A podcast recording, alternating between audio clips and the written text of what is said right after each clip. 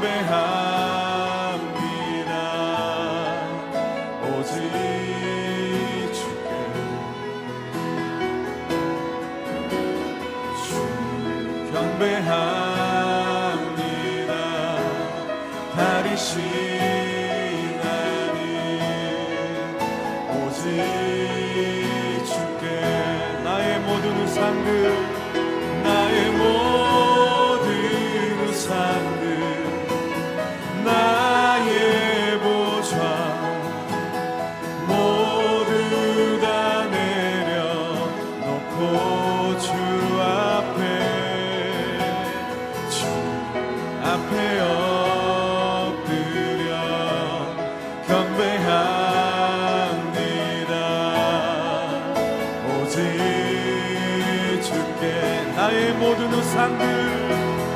나의 몸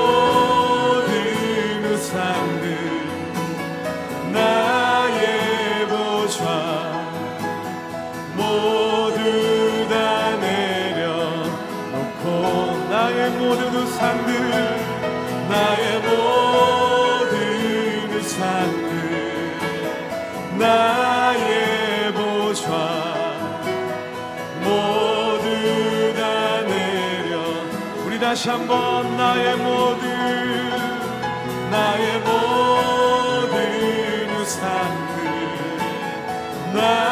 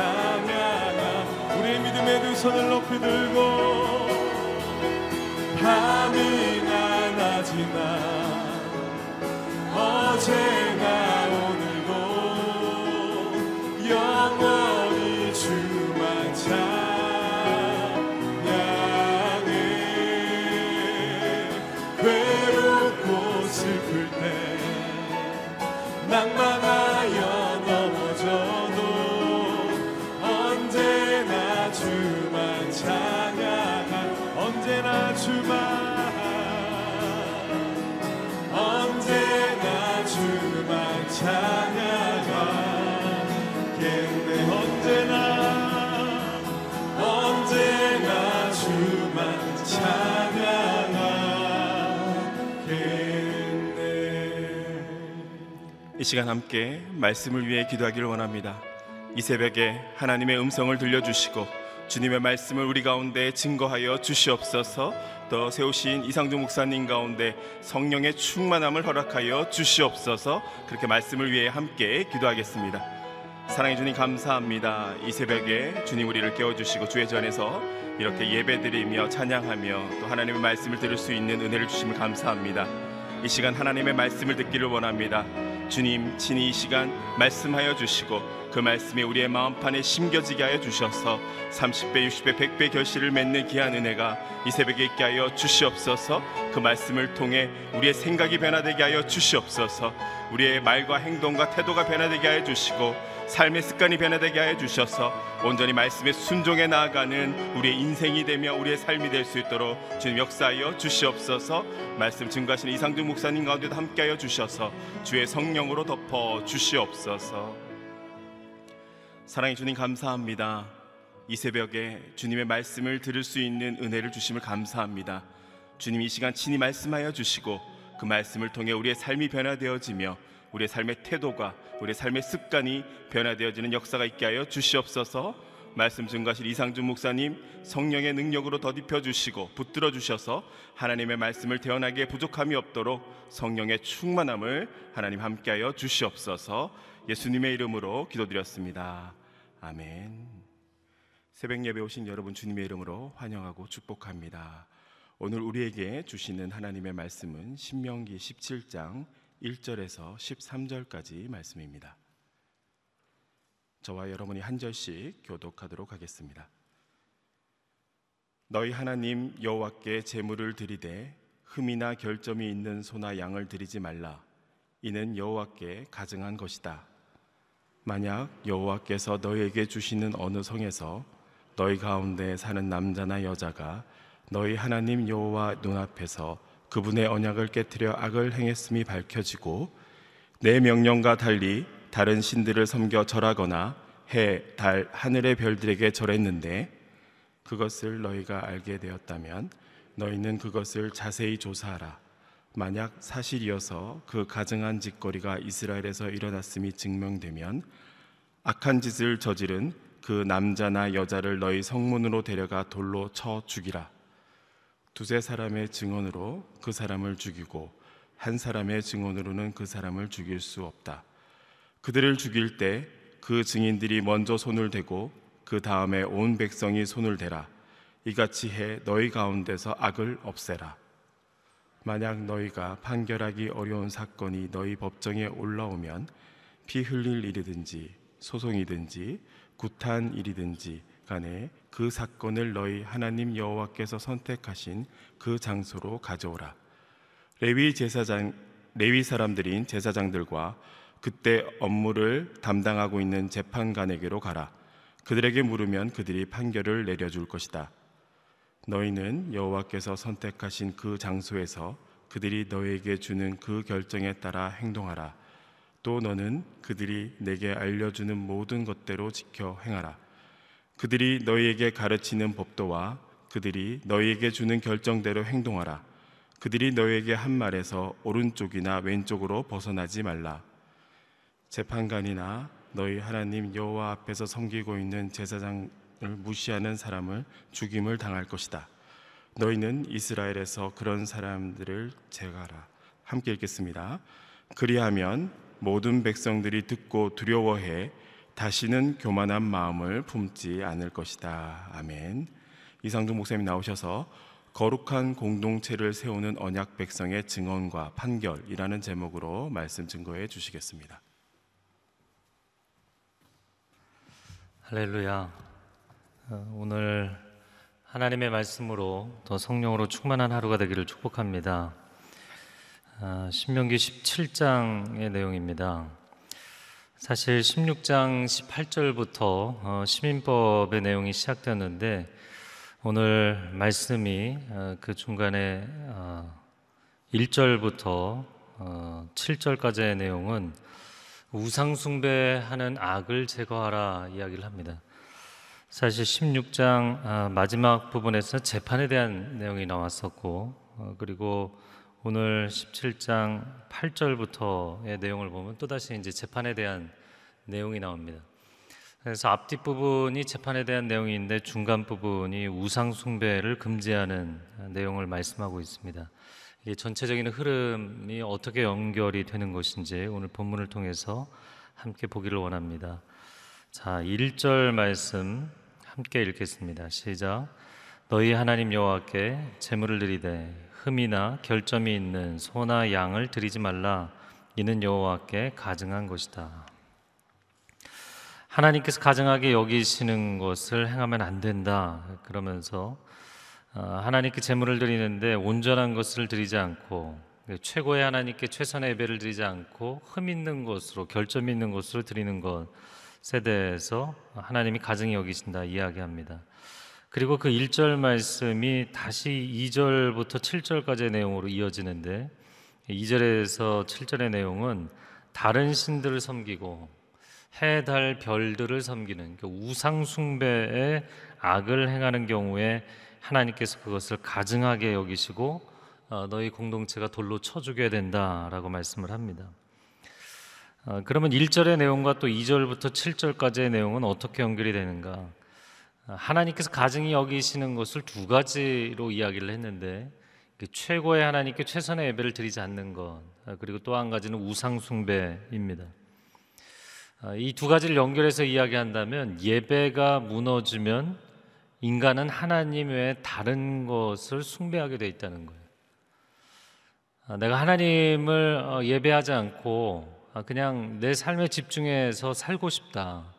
근데 인간은 영적인 존재이기 때문에 네, 그리고 하나님께서 하나님을 경배하고 찬양하도록 지으신 존재이기 때문에 하나님을 경배하지 않으면 다른 것을 경배하게 돼 있어요. 하나님을 찬송하지 않으면 다른 것을 찬양하게 돼 있어요. 그것이 세상의 물질이 되었든 향락이 되었든 어, 인간이 추구하고 인간이 자랑하는 어떤 대상이 되었든 하나님을 온전히 예배하지 않는 자는 다른 것을 예배하게 돼 있다라는 것입니다. 자, 그러한 악을 행할 때 그 악을 너희 가운데 제거해야 된다라고 말씀을 합니다. 자, 그러면 무엇이 선이고 무엇이 악인가? 선과 악에 대해서 인간이 다양하게 정의할 수 있겠지만 성경은 그 선과 악의 정의의 기준은 오직 하나님께 있다. 오직 하나님께 있다. 그러므로 하나님을 경외하고 신뢰하고 하나님의 법도를 따라가는 것이 선이다라고 이야기를 하죠. 그것이 바로 창세기 2장에 나온 선악과의 개념입니다. 선악의 기준은 오직 하나님께 있는 줄로 믿습니다. 그런데 인간이 그것을 불순종했잖아요. 그래서 선악과가 확장돼서 율법으로 우리에게 주어진 것이죠. 어, 특별히 신명기 율법을 보면 어, 십계명을 중심으로 한 도덕법 어, 이런 것들을 인간이라면 어, 반드시 지켜야 된다. 인륜을 위해서 또 하나님을 경외하는 천륜, 천륜과 인륜을 위해서 주어진 도덕법이 십계명이죠. 그리고 십계명 다음에 하나님만을 예배해야 되는 의식법.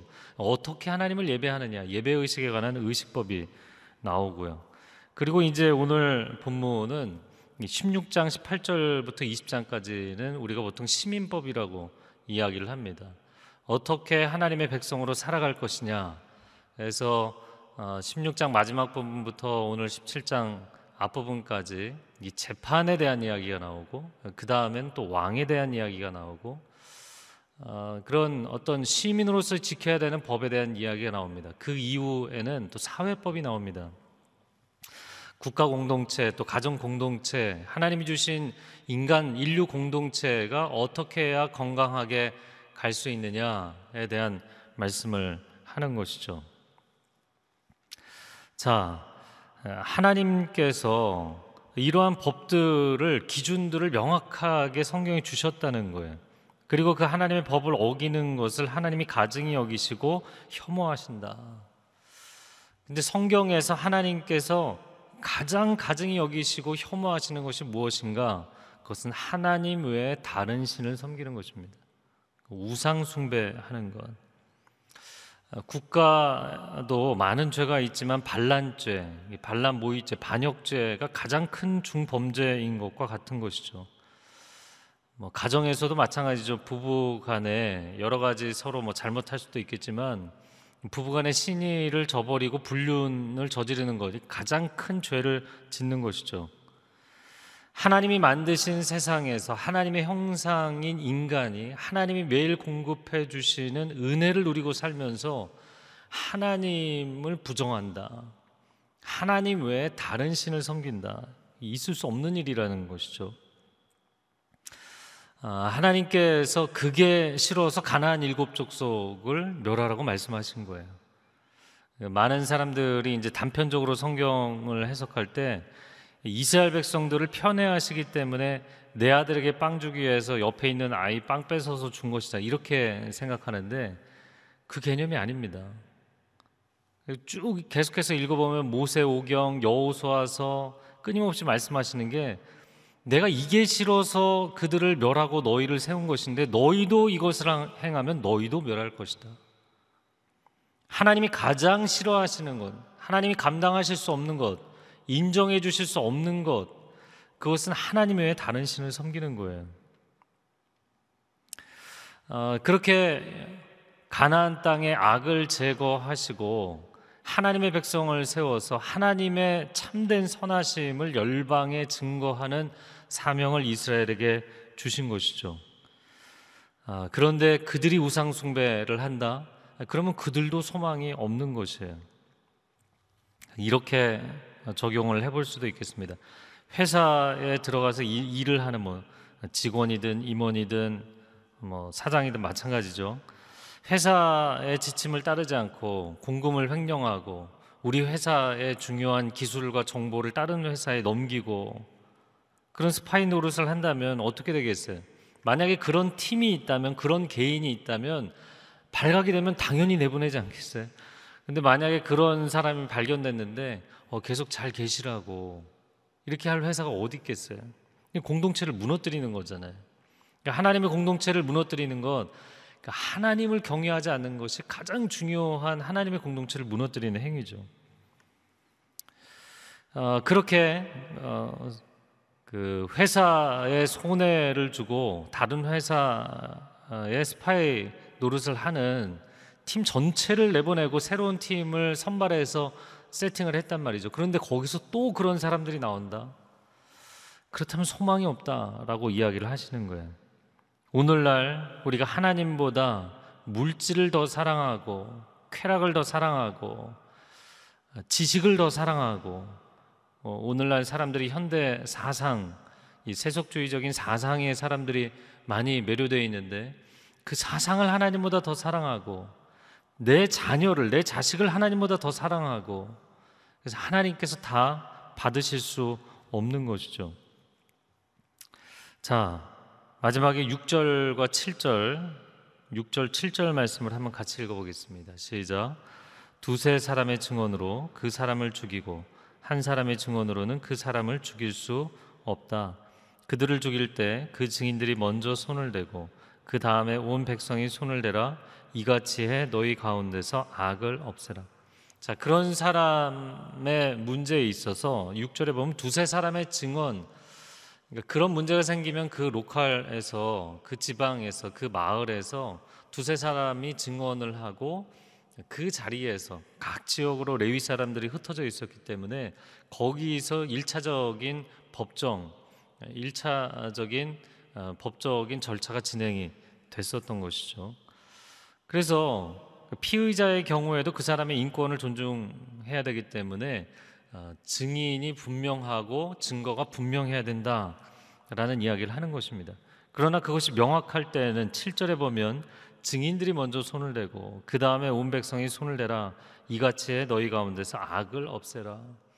여기서 없앤다라는 표현은 불로 태워서 소멸한다 이런 뜻입니다. 아, 지금 우리가 전염병 으로 인하여서 뭐 전 세계가 고통을 당하고 있는 가운데 있잖아요.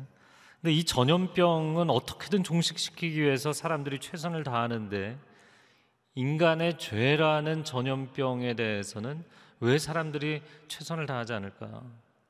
사실 인간에게 있어서 가장 강력한 전염성을 갖고 있는 것은 죄죠. 부정적인 말, 삐뚤어진 말 한마디도 누가 딱 터트리기 시작하면 다 따라하게 돼 있어요. 부정적인 감정, 미움의 감정 따라하게 돼 있어요. 그래서 어둡고 악한 언어와 감정과 행동이 선한 말과 행동과 감정보다 열 배는 강한 전염성이 있어요. 오늘 하루를 살아갈 때 하나님의 선하심을 사람들에게 나눌 수 있는 선함의 통로, 축복의 통로로 살아가시기를 바랍니다. 자, 그래서 이어지는 8절의 내용을 보면 만약 너희가 판결하기 어려운 사건이 너희 법정에 올라오면 이렇게 돼 있어요. 어, 피 흘린 일이든지 소송이든지 구타한 일이든지 그게 어떤 일이든지 간에 그 사건을 너희 하나님 여호와께서 선택하신 그 장소로 가져오라 이렇게 말씀합니다. 어, 지방 법원에서 해결을 하지 못한 것을 어떻게 할 것이냐 그 다음에 이제 고등법원 그 다음에 이제 최종적인 뭐 오늘날 같으면 대법원으로 연결이 되는 거잖아요. 그런 것처럼 지방에서 해결을 못하면 중앙 성소가 있는 장차 예루살렘이죠. 예루살렘에서 어, 제사장에 가져와서 그 문제를 해결해야 된다 이야기를 하는 것입니다. 그래서 이 앞부분과 뒷부분이 연결되는 것은 많은 그 어, 심판을 해야 되는 심리를 거쳐야 되는 문제들이 있지만 그 중에서 우상 숭배의 문제가 가장 큰 이슈였던 것이죠. 자, 9절 말씀, 9절과 10절 말씀을 같이 읽겠습니다. 시작.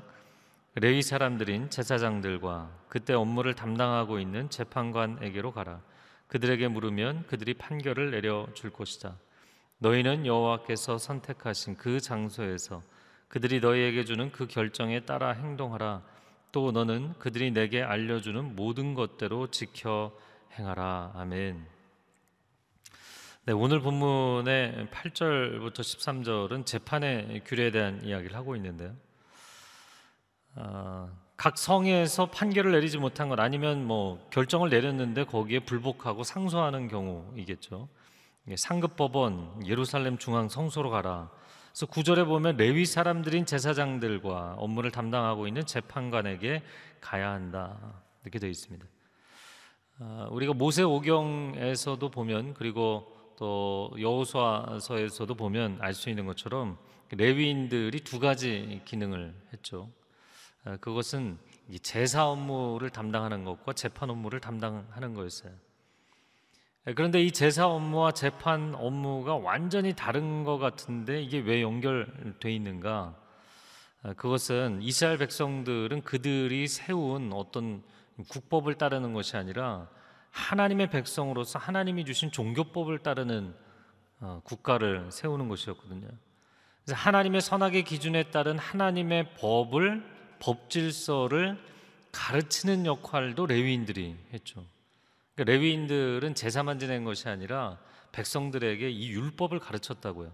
율법을 가르칠 뿐만 아니라 그 율법에 어긋나는 문제들을 심리하고 재판을 하는 법정에서의 재판관 역할을 한 것입니다.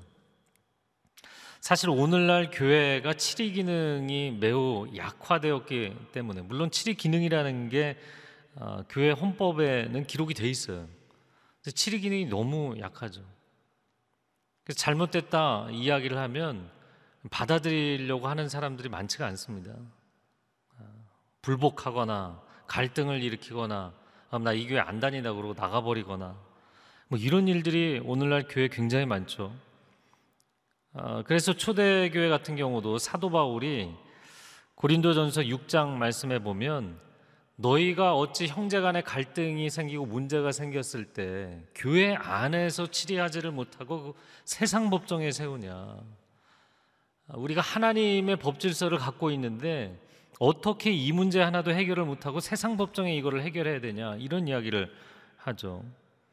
어떻게 보면 그 사도 바울의 책망은 오늘날 현대 교회들은 좀 심각하게 꾸중을 들어야 될 상황이죠. 성경은 선악의 절대 기준과 법을 갖고 있습니다. 그래서 레위인들이 각 성에서 재판을 할 뿐만 아니라 중앙 성소에서 재판을 한 거예요.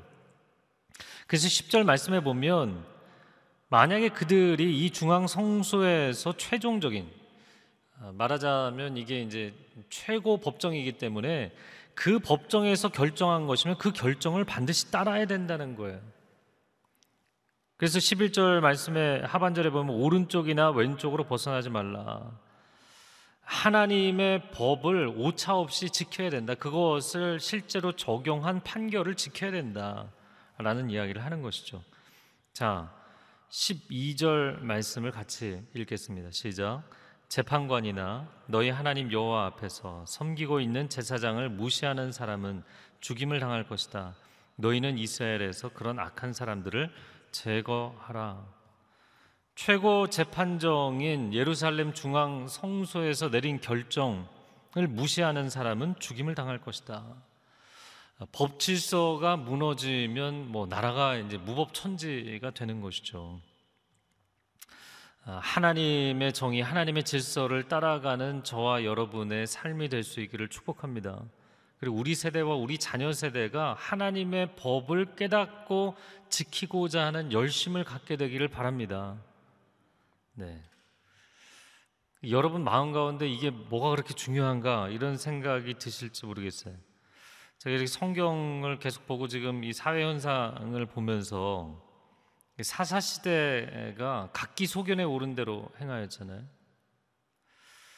지금 서구 사회를 보면서 많은 한국 사람들이 물론 뭐 최근에 다시 이제 전염병 재확산의 조짐 때문에 조심하고 있지만 아, 우리는 그래도 이 팬데믹의 어려운 상황을 모든 국민이 어, 방역 당국의 지침을 그래도 잘 따라서 여기까지 안정화 시켰는데 서구 사회를 보면 왜 내가 마스크를 써야 되냐?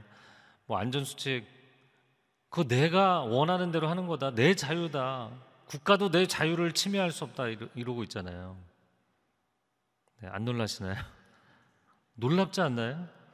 그런데 그것은 인류 사회의 역사적 발전 과정에서 봉건 사회에서 현대적인 시민 사회로 발전하는 데 있어서 가장 핵심적인 역할을 한 개념이 자유예요. 자유.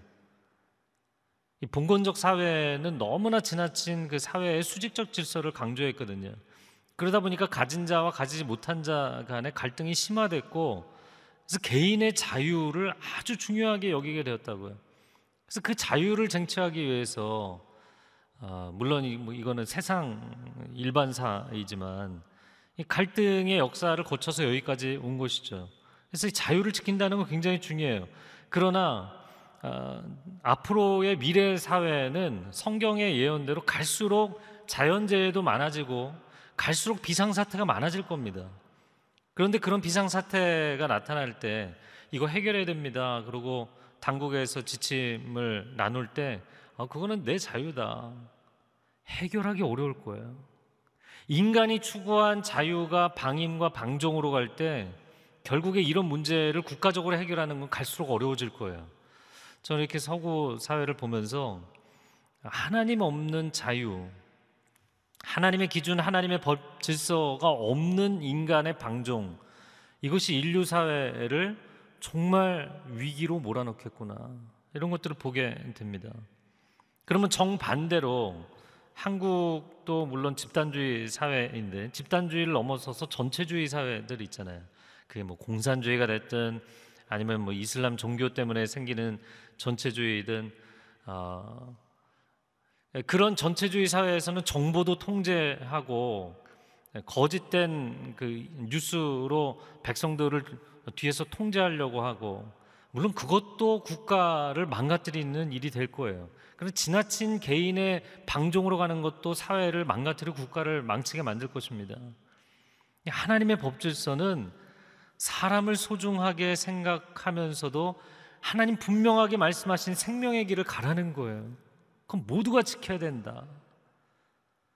여러분 위기 상황 오늘 본문에서는 우상숭배라는 가장 큰 영적인 위기 상황에 대한 말씀을 하신 것인데 영적인 위기 상황 이 팬데믹의 전염병의 위기 상황 질서를 지켜야 됩니다.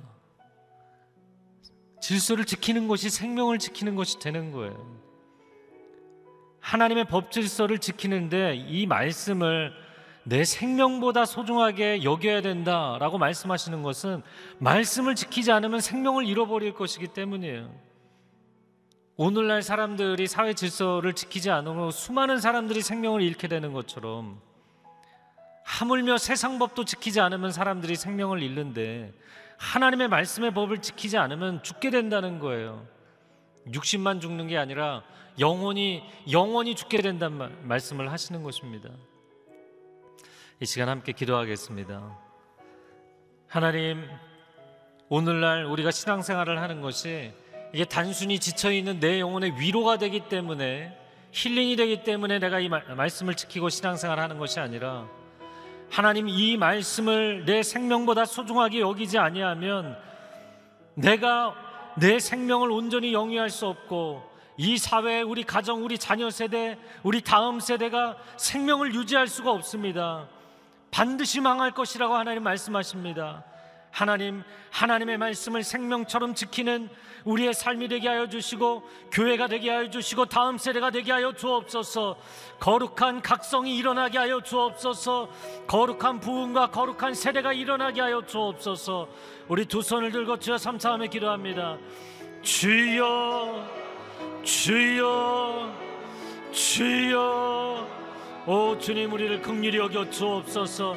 오 주님 우리를 극률히 여겨 주옵소서. 세상은 갈수록 더 큰 혼돈 가운데 빠질 것이라고 말씀하십니다. 하나님 미래 사회가 우리가 생각하는 유토피아 사회로 가는 것이 아니라 거대 물질 문명과 도시 문명은 하나님 수많은 자연재해와 수많은 하나님 인륜을 어기고 천륜을 어겨 하나님의 법을 어기는 무질서와 무법한 사회로 가게 될 것입니다. 하나님이 이때 하나님의 백성들이 깨어 있게 하여 주옵소서. 우리 자녀 세대가 깨어 있게 하여 주옵소서. 하나님을 경외하게 하여 주옵소서. 하나님의 말씀의 길을 따라가게 하여 주옵소서. 하나님께서 이 말씀을 주시며 이 말씀을 지키는 것이 생명을 지키는 것이라 말씀하십니다. 오 주님, 우리가 축복과 저주 가운데 축복을 선택하게 하여 주시고 생명과 사망 가운데 생명을 선택하게 하여 주옵소서. 어리석은 길을 가지 않게 하여 주시고 하나님의 길을 갈 수 있도록 오 하나님 우리를 붙잡아 주옵소서. 사랑하는 주님, 이 팬데믹의 상황에서도 사람들이 질서를 지키고 수칙을 지키고 법 질서를 지키는 것이 아니라 내가 원하는 대로 살겠다고 각기 소견에 오른 대로 하겠다고 온 세상에서 난리입니다. 하나님 마지막 때가 가까울수록 이 개인주의와 상대주의와 다원주의는 갈수록 심화될 것입니다. 마지막 때가 가까울수록 하나님의 백성들은 하나님의 말씀을 목숨보다 더 소중하게 지키게 하여 주옵소서. 우리 자녀 세대가 물질 문명과 극단적인 개인주의, 방임주의로 빠지는 것이 아니라 하나님의 말씀을 사랑하는 거룩한 세대가 될 수 있도록 역사하여 주옵소서. 교회가 다시 깨어 일어나게 하여 주시옵소서. 하나님의 말씀의 질서가 회복되게 하여 주옵소서. 이 땅의 동성애가 끊어지게 하여 주시옵소서. 하나님의 창조 질서와 법 질서를 어기면 인간은 죽을 수밖에 없다는 것을 죽음을 초래하고 멸망을 자초하는 것임을 깨달아 알게 하여 주시고 하나님의 뜻을 따라가며 하나님의 질서를 따라가는 이 대한민국 되게 하여 주옵소서.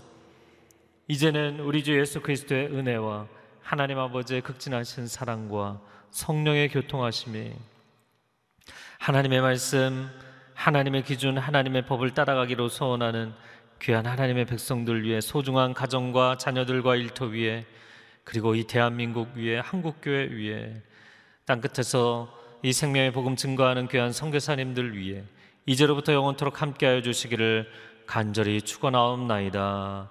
아멘.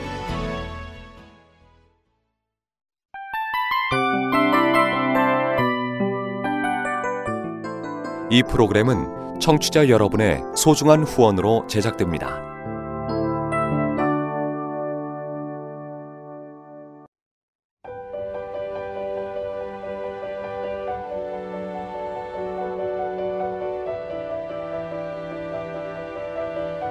세상에는 수많은 교회들이 있지만 더 깊이 있는 말씀 강해를 찾기 위해 크기로만 교회를 선정하지 않습니다.